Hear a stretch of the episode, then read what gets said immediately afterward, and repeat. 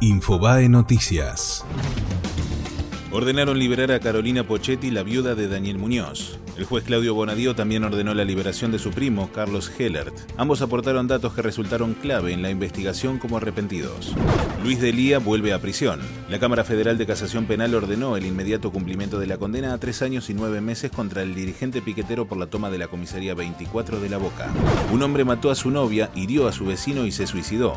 Ocurrió en Lanús. El agresor tenía drogas y un pequeño arsenal en su domicilio. Tucumán también adelanta los comicios. Juan Mansur oficializó que las elecciones a gobernador en las que el mandatario buscará ser reelecto serán el domingo 9 de junio. El régimen venezolano reprimió a una comunidad indígena y hay al menos dos muertos. Las tropas dispararon contra un puesto montado en la carretera. Hay tres heridos graves. Fue Infobae Noticias.